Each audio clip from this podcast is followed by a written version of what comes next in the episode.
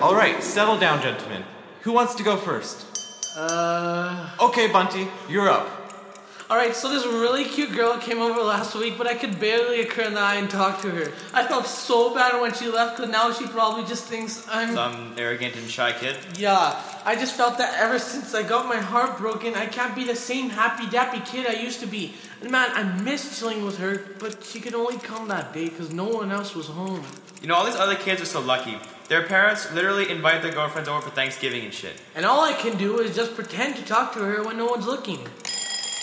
Okay, time's up. Thanks, Bunty. Inder, you're next. Uh, he's not talking to anyone today. I'll go. Well, there was this girl I used to like, and she liked me back too. What happened? Well, it's complicated. Uh, anyways, she was really cool about meeting up a few days ago, but then she tells me that I was wrong about her all this time.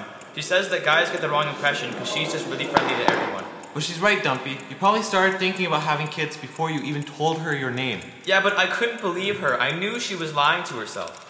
She's not meant for you, man. She's gonna have a good life with some good looking dude with an MBA who probably didn't even open those doors, write those songs. Dream those dreams and get lost in her eyes. Yes, exactly. You you need to get back to being insecure about your acne scars. You don't have a choice. Alright, Inder, sooner or later you gotta speak up.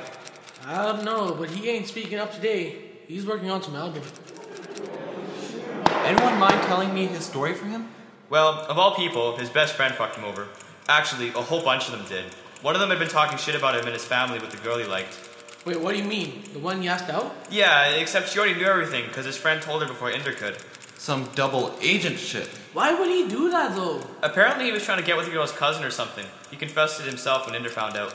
What the fuck? They always change all of a sudden when a girl shows up. And what about the other friends? The other one, the top dog as they call him, was playing divide and rule. Basically, he was talking shit about all his friends. Well, I guess is what they thought they were, or still think they are. Anyways, he'd be bad mouthing everyone behind their back, except the friend that he'd be with. And then he'd just talk shit about that friend and everyone else with some other friend, and on and on and on.